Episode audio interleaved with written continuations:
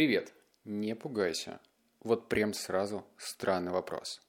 Как бы ты отнесся к тому, если бы утром, вечером, неважно, в удобное для тебя время с тобой мог бы сидеть миллиардер и рассказывать о самых сокровенных историях своей жизни, о вещах, которые не знает никто, о вещах, которые настолько интимные и важные, которые по сути стали переломным моментом в жизни. Вот так бум! Миллиардер рассказывает о том, как он в один день мог потерять несколько сотен миллионов долларов. Или наоборот, рассказав, как однажды сделав правильное решение, он заработал еще больше денег. Ты только представь. Это, по-моему, ну, очень круто. И ты знаешь, примерно так можно. И э, неважно, в каком ты городе живешь, вот я, например, в Новосибирске, но я частенько разговариваю с миллиардерами.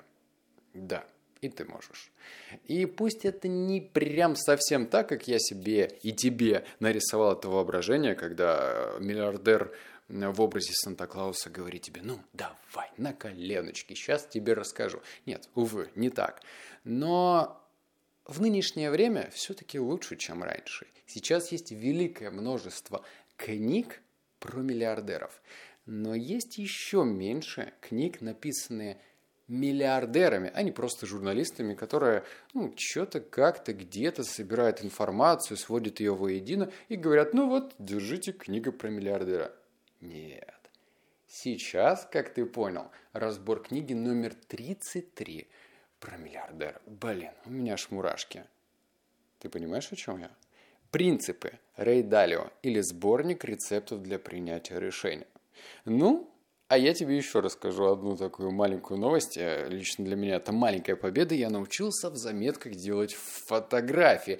Если раньше криво ручками я вбивал все это ну, неудобно было, то теперь я делаю фотографии, это реально упрощает мне жизнь. Итак, начнем с простых вещей, а потом будем двигаться дальше, и прям удивительная штука тебя ждет.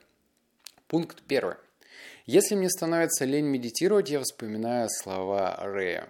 Своим жизненным успехом я во многом обязан медитации, которая делает меня спокойным и непринужденным позволяющий мыслить четко и нестандартно. Блин, когда тебе об этом говорит миллиардер, а не какой-то человек с улицы, ты такой, так, сегодня мы не пропускаем медитацию. Мы медитируем. Но поскольку я это делаю уже вечером, когда остается плюс-минус полтора часа, я выделяю время на чтение, это мой ритуал. Поэтому если ты еще не медитируешь, блин, миллиардер тебе только что об этом сказал.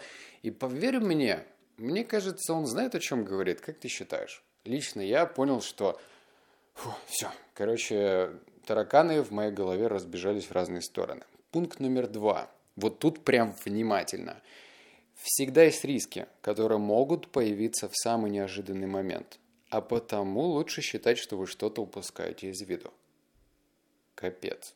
Это очень глубокая фраза. Потому что если углубиться в это, то вот что я, по крайней мере, надумал сам себя. Каждый из нас на определенном этапе жизни, когда, если у тебя что-то получается хорошо, начинает не то что зазнаваться, но начинает больше верить в себя. И это палка о двух концах. Ну, прям серьезно. Потому что уверенность это, конечно, хорошо, но уверенность это и своеобразная пелена на глазах, когда ты считаешь, что тебе море по колено и вообще все удается хорошо. А что если в голове ты будешь продумывать альтернативный сценарий? Ты как бы будешь нацелен на успех, да, это, это очень важно. То есть, как бы позитивный настрой, все дела, но все-таки, а почему бы не считать, что мы что-то упускаем из виду? Потому что одна маленькая деталь – это как э, принцип домино. Маленькая штуковина, которую мы толкаем, доминошку, как она называется, когда мы доминошку толкаем на следующую доминошку, срабатывает этот эффект волны – и здесь маленькая деталь, которую мы можем упустить, ну, капец, по яйцам нам даст. Дальше. Пункт номер три. это оглядываясь назад, а оглядываясь назад, я понимаю, что моя неудача была одним из самых важных жизненных уроков, потому что она научила меня смирению, необходимому, чтобы уравновесить мою агрессию. Я испытал страх от совершения ошибки, и это заставило меня изменить утверждение «внимание». Я прав на вопрос, почему я решил, что я прав. О, ну тут еще глубже, как ты понимаешь. То есть мало того, что нужно, естественно, во время ошибки и после делать работу над ошибками. Это когда ты, ну, уже понимаешь, что так, время прошло, а давай подумаем, где я конкретно совершил ошибку. Это первый уровень. А второй уровень, про который написал Рэй, это когда он говорит, а почему я посчитал в тот момент времени, что я прав? То есть это другая постановка вопроса, она вообще в корне отличается. Она просто, она такая, вау, моя нервная система к этому не готова, к этому вопросу. А почему я считал, что я прав в тот момент? И тут ответы могут быть очень неожиданными. Вот прям сильно. Дальше идем. Все чаще мы отмечали, что ситуация – то и дело становится повторением прошлого. Например, прием сотрудников на работу, увольнение, а, определение компенсационного пакета, действия в случае обмана, и у нас уже есть принципы, как следует действовать. Блин, читаю я, конечно, колхозник, извини. Что это значит? Это значит, что ну, как бы история циклична, мы все это знаем. Ты точно это знаешь. Неважно, про что мы говорим, про политику, про какие-то вообще исторические факты из прошлого или про бизнес, как в этом случае. Но это очень важно. Каждый день мы выполняем какую-то рутину и нужно от этой рутины избавляться. Как? Например, что я придумал? Не знаю, как наш миллиардер поживает в этом случае, но я придумал, что если мне нужно кого-то обучить чему-то, например, мне нужен новый продажник, да, а, я мог пойти по примитивному сценарию, там, созвониться с ним, послушать его, потом рассказать про то, в чем заключается работа, потом начать его обучать, и только представь, сколько времени я бы на самом деле тратил впустую. А? Вот ты э, давай думаешь, что ты можешь сделать. Что я сделал? Я записал видео, в котором как бы это что-то наподобие гайда, это что-то наподобие инструкции, когда человек, потенциальный, э, там, не знаю, мой будущий сотрудник, может посмотреть, ответив на большинство вопросов, которые у него возникают. А вопросы, как правило, у всех одинаковые. В чем заключается работа, что мне нужно делать, что не делать, сколько я буду зарабатывать и так далее. И на все эти моменты ты как бы должен дать ответ. Ты можешь это физически тратить на кого-то время, но come on, сколько энергии это занимает и сколько лишнего времени. Мне уже 27, и я понимаю, что время это, ну, типа, надо его беречь, беречь. Фух. Ну еще парочка вещей, вот прям на затравочку. Э, объясню, почему парочку, потому что потом расскажу. А сейчас внимание. Тут прям не то что предложение, а тут абзацища. Тут просто много-много текста, но мы будем останавливаться. Но сначала маленькое предусловие. Значит, Рэй пишет про то, какие общие вещи он нашел среди миллиардеров. А напомню, когда ты, ну, сам являешься миллиардером, то у тебя уже как бы двери другие открываются. То есть это как интервью смотреть. Журналист задает те вопросы, исходя из своей стартовой позиции. Он журналист. Он не может ну, очень так хорошо разбираться в бизнесе, соответственно, его вопросы будут примитивного характера. А когда ты миллиардер, и ты понимаешь, как делать деньги, то ты можешь задавать правильные вопросы такому же миллиардеру. И он, Рэй, когда задумался насчет того, что ну, ему уже было 60 лет, что нужно как бы свой пост а, в компании передавать другому человеку, он решил выяснить, а какие общие черты есть среди миллиардеров. И, соответственно, искать такого человека, который подходит под эти черты. И вот я сейчас тебе буду читать вот эти вот вещи – и при этом делать отступление, ну, как бы объяснять, как эти черты в себе развить. Прикольно, да? Я придумал вообще креативненько. Читаю, но извини, я могу иногда тупить. У них есть четкие когнитивные карты процесса. В то же время они горят желанием проверить эти когнитивные карты в реальных условиях и изменить привычный способ выполнения процесса, чтобы сделать его более эффективным. Вот скажи, читаю, блин, и как-то ты так бум и отключился. Ну вот я по себе знаю, книга написана, кстати, не прям таки легко. Она написана несложно, вот где-то уровень нормы, ну, вот баланс есть, но все-таки нелегко, не читается в запоем. Что я только что прочитал про миллиардеров? Одно предложение, но оно говорит о том, что миллиардеры фанатики. Они заинтересованы в том, чтобы постоянно что-то эффективно улучшать, потому что маленькие мелочи могут стать ну, на самом деле в совокупности очень серьезным преимуществом. Поэтому будь фанатом улучшения, чего бы то ни было. Ты понимаешь, о чем я? Идем дальше. Они обладают повышенной стрессоустойчивостью, так как их потребность в достижении цели сильнее боли, которую они могут испытать в процессе. Что значит стрессоустойчивость? Это та вещь, которая позволяет тебе ну, как-то более лайтово и безболезненно реагировать на, на проблемы. Что поможет? Давай так, я тебе сейчас не определение рассказываю, я тебе рассказываю, что лично мне помогло. Медитация. Да, черт возьми, медитация. Я буду насчет этого повторять, повторять, повторять, потому что это фундамент.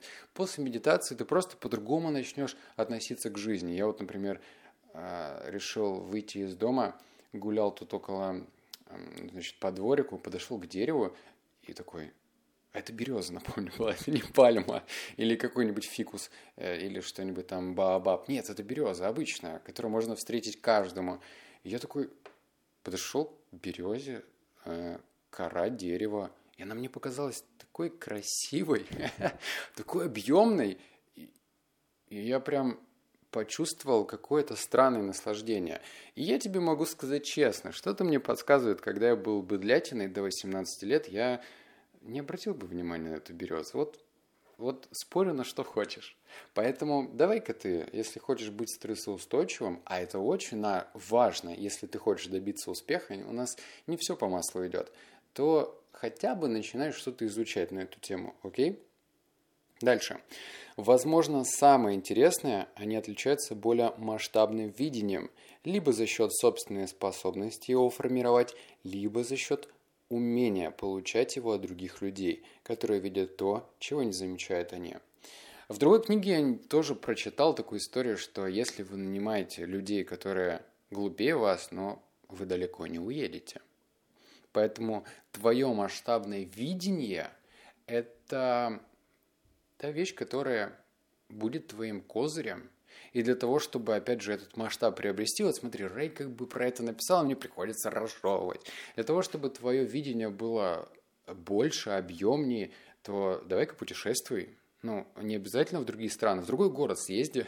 У меня есть знакомые, которые живут в своем городе и были за всю свою жизнь, а им там по тридцатник, они были в двух городах. Что? Типа два города и я считаю, что это, ну, ты пойми меня правильно, я считаю, что это пиздец просто. Вот, вот это правильное слово. Ты, может быть, сейчас как-нибудь обидишься на мой мат, но это пиздец. Поэтому путешествуй, читай. Это то, что будет как-то влиять на твою картину миру и картина миру. Вот опять не русского включил. Ну, ты понял. Путешествуй, читай книги, и тогда твоя картинка будет гораздо масштабнее. Идем дальше. Все они способны охватить и общую картину, и самые мелкие детали, как и уровни между ними.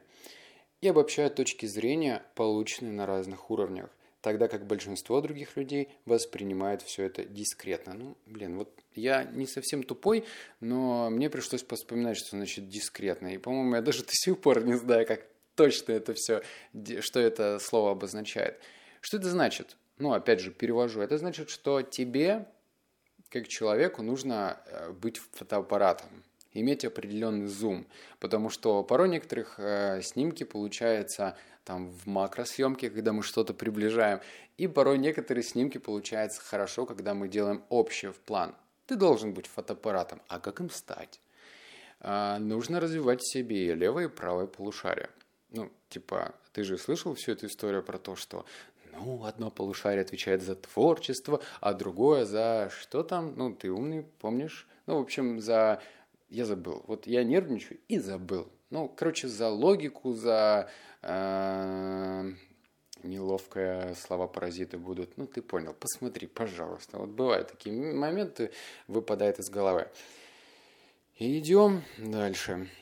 Им свойственно творческий, системный и практический подход одновременно. Ну вот про что я говорил. Развивай-ка свою творческую думалку. Они самодостаточны, но открыты новому.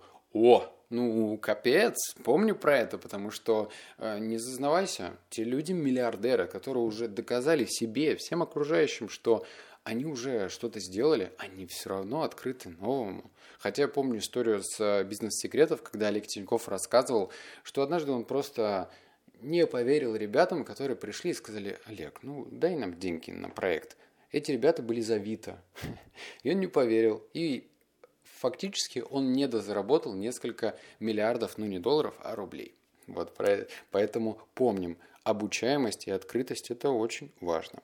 Что важнее всего, они страстно увлечены делом, нетерпимы к тем коллегам, которые не отвечают их стандартам качества и стремятся оказать огромное позитивное влияние на мир вокруг.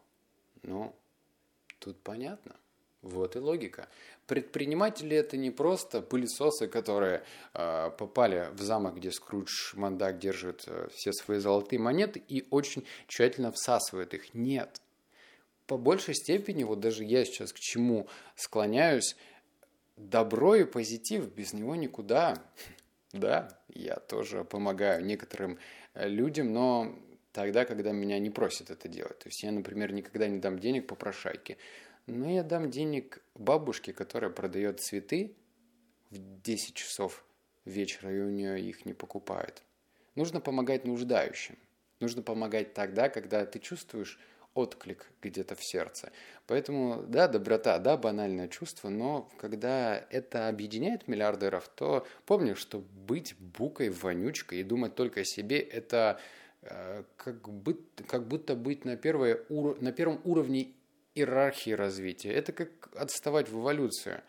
Так что если ты действительно хочешь зарабатывать много, то думай про глобальную цель, которая поможет людям. Вот как я сейчас. Да, я сейчас поякую немного, но все-таки я делаю приложение, которое позволит получить больше эмоций и правильных, полезных впечатлений от путешествия. Это же так важно и круто, потому что некоторые люди, знаешь, э, приезжают домой и говорят, ну вот, Галька, вот не понравилось мне. Ну, Петька, ну, не, Турция ваша фигня, и Таиланд ваш тоже фигня. А все почему?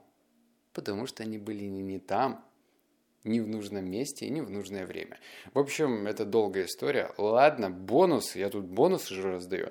Если ты хочешь получить от меня секретную книгу, вот прям секретную-секретную, на которую я никогда не сделаю обзор, ты знаешь, тебе придется, если ты, конечно, хочешь, написать отзыв про мою болтологию, полезную, но все-таки на iTunes. Если у тебя нет айфона, ну обратись к другу. Тебе просто нужно написать какой-нибудь отзыв. Мне это важно. Потому что в Телеграме ты отзыв написать не можешь. А так я буду рад. Если ты напишешь отзыв, пиши мне ВКонтакте, я тебе пришлю книгу. Ну и заключение про принципы. Это сложная книга. Она точно не для всех, потому что по большей степени Рэй сделал свое состояние за счет акций, за счет того, что у него был доверительный капитал, за счет которого он торговал, что-то покупал, что-то продавал. И мне было сложно ее читать. Но то, что там есть удивительно правильные, вдумчивые мысли, совершенно точно. Поэтому для себя прими решение. Я лично учусь в миллиардера просто как котенок. Я прям мяу. я прям вот так. Я прям жду. И когда я получаю вот такие инсайты, я думаю, вау, ничего себе тупой. И они мне помогают. И помогут и тебе. Ну, услышимся в следующем обзоре. Пока-пока.